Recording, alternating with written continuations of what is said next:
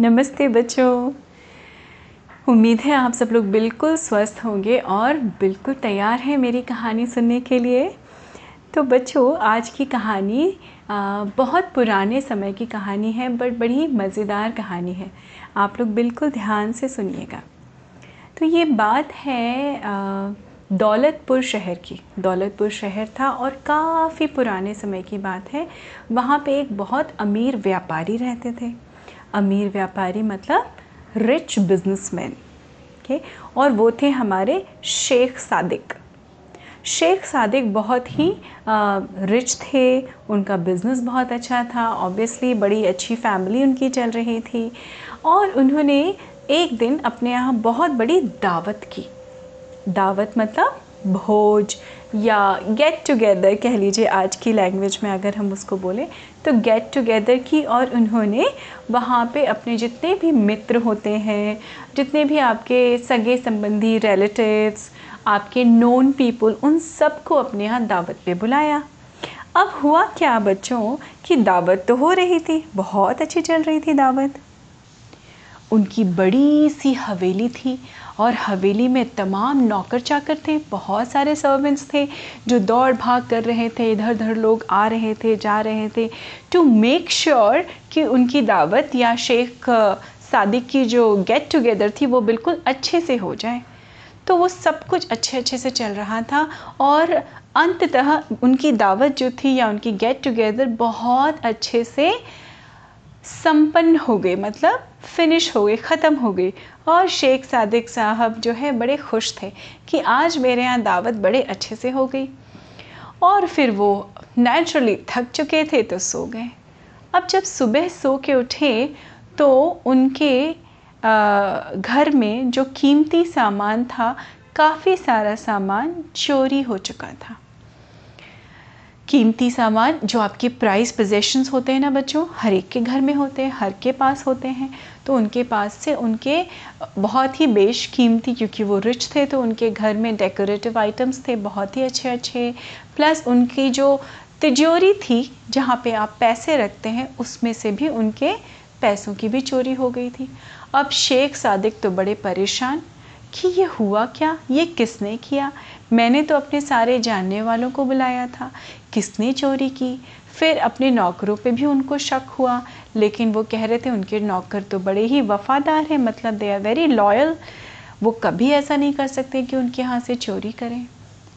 खैर, पुराने समय की बात थी बच्चों तो उन्होंने फटाफट से दारोगा जी को बुलाया। अब दारोगा जी किसको बोलते हैं बेटा? Police inspector. उन्होंने पुलिस को इन्फॉर्म किया, इत्तला किया और पुलिस आई। पुलिस ने भी काफ़ी खोजबीन की, लेकिन उनको कुछ भी हासिल नहीं हुआ।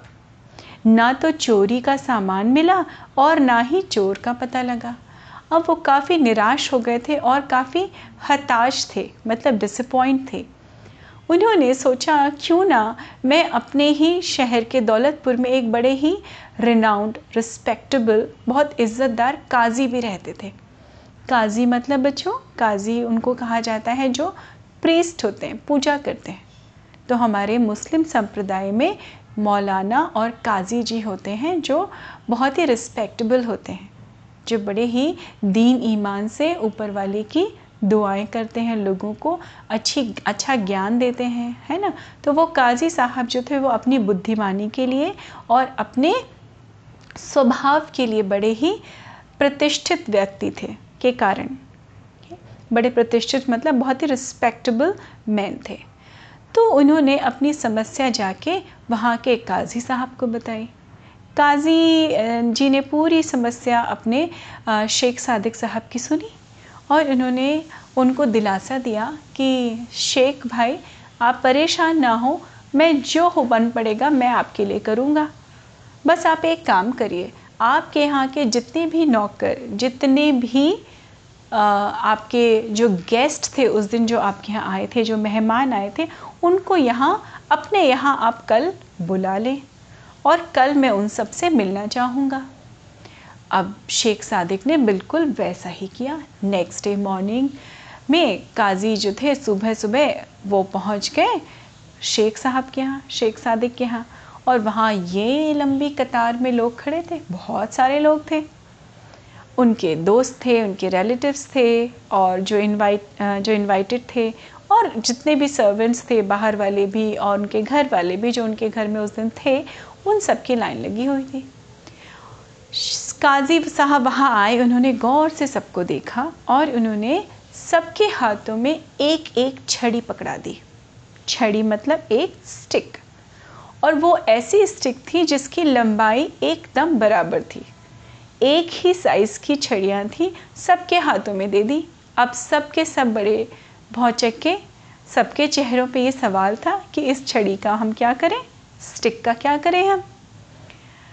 मौलाना जो काजी थे हमारे, वो भाप गए। वो समझ गए कि सबके मनों में ये विचार आ रहा है कि इस छड़ी से क्या होगा। काजी साहब ने जब सबको छड़ियाँ दे दी, तब वो बिल्कुल बीच में खड़े हो गए और उन्होंने कहा, मेरी बात गौर से सुने। आप सब लोग मेरी बात ध्यान से सुने। Please pay attention to what I am saying ये छड़ियाँ जो मैंने आपके हाथों में दी हैं, ये छड़ियाँ कोई मामूली छड़ियाँ नहीं हैं। मतलब these are not normal sticks ये जादुई छड़ियाँ हैं। ये छड़ी अपने आप ही चोर का पता लगा लेगी। तो जिस भी शख्स ने या जिस भी आदमी ने ये चोरी की है, ये छड़ी रात भर में एक दो इंच बढ़ जाएगी। दो इंच बढ़ना मतलब दो टू इंचेस इंक्रीज हो जाएगी। एक फिंगर लेंथ के बराबर। अब सारे लोग उनकी बात ध्यान से सुन रहे थे। काजी साहब ने कहा कि आपको फ़िक्र करने की कोई ज़रूरत नहीं है। खुदा चाहेंगे तो अपने आप इस समस्या से छुटकारा मिल जाएगा। हम सबको कल ही असलियत पता चल जाएगी कि कल सुबह सुबह इसी समय, ठीक इसी समय आप लोग अपनी अपनी छड़ियाँ लेकर यहाँ आ जाइए, जिसकी छड़ी हम मुझे दो इंच बड़ी दिखाई पड़ेगी, तभी मैं समझ जाऊँगा, हम सब समझ जाएँगे कि चोरी किसने की है। अब ये सबने सुना और मौलाना साहब का, को सलाम करके सब अपने अपने घर चले गए। अब हुआ क्या बच्चों? उन सारे लोगों के बीच में से एक चोर तो था जिसने चोरी की थी।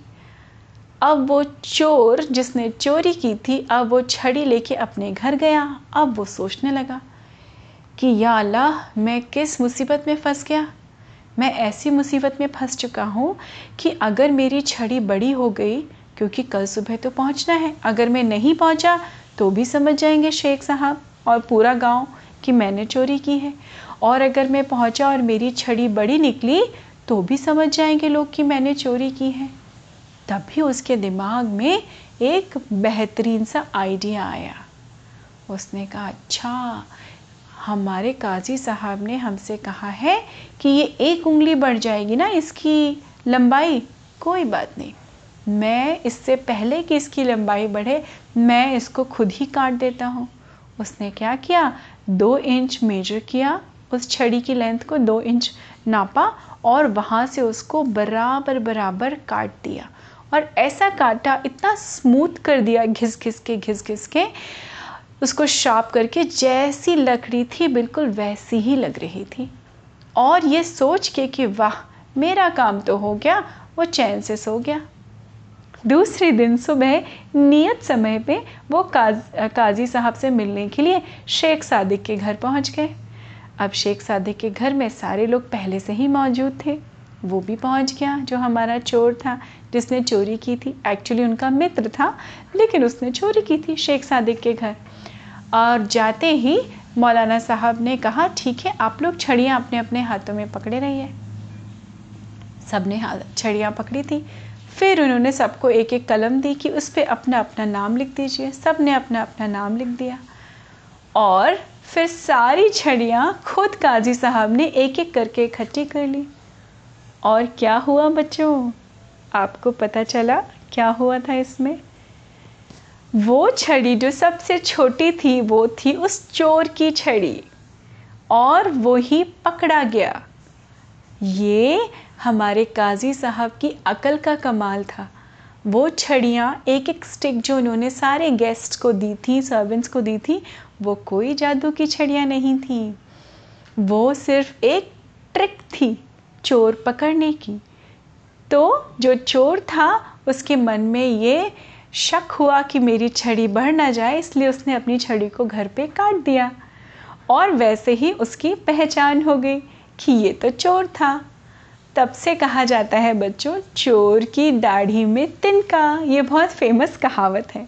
तो देखा बच्चों, एक छोटी सी ट्रिक से, एक छोटे से आइडिया से कैसे एक चोर को पकड़ लिया गया, जहाँ हमारे दरोगा साहब पुलिस भी सब फेल हो चुके थे, काजी साहब की अक्लमंदी से वो चोर पकड़ा गया। शेख सादिक ने उनका धन्यवाद किया, शुक्रिया अदा किया और चोर पैरों पे गिर के सादिक शेख सादिक साहब से माफ़ी मांगने लगा। तो देखिए बच्चों, कितनी मज़ेदार सी कहानी थी ना। उम्मीद है आपको ये अच्छी लगी होगी। तभी से ये बहुत फ़ेमस कहावत है कि जिसने चोरी की होती है ना, उसके मन में अपने आप ही क्या होती है? शंका होती है डाउट होता है। इसलिए कहा गया है, चोर की दाढ़ी में तिनका। तो बस, उम्मीद है आपको ये कहानी अच्छी लगी होगी बच्चों। अपना विशेष ध्यान रखिए और मेरी कहानियाँ सुनते रहिए। मैं आपसे फिर मिलती हूँ अपनी अगली कहानी में। नमस्ते बच्चों।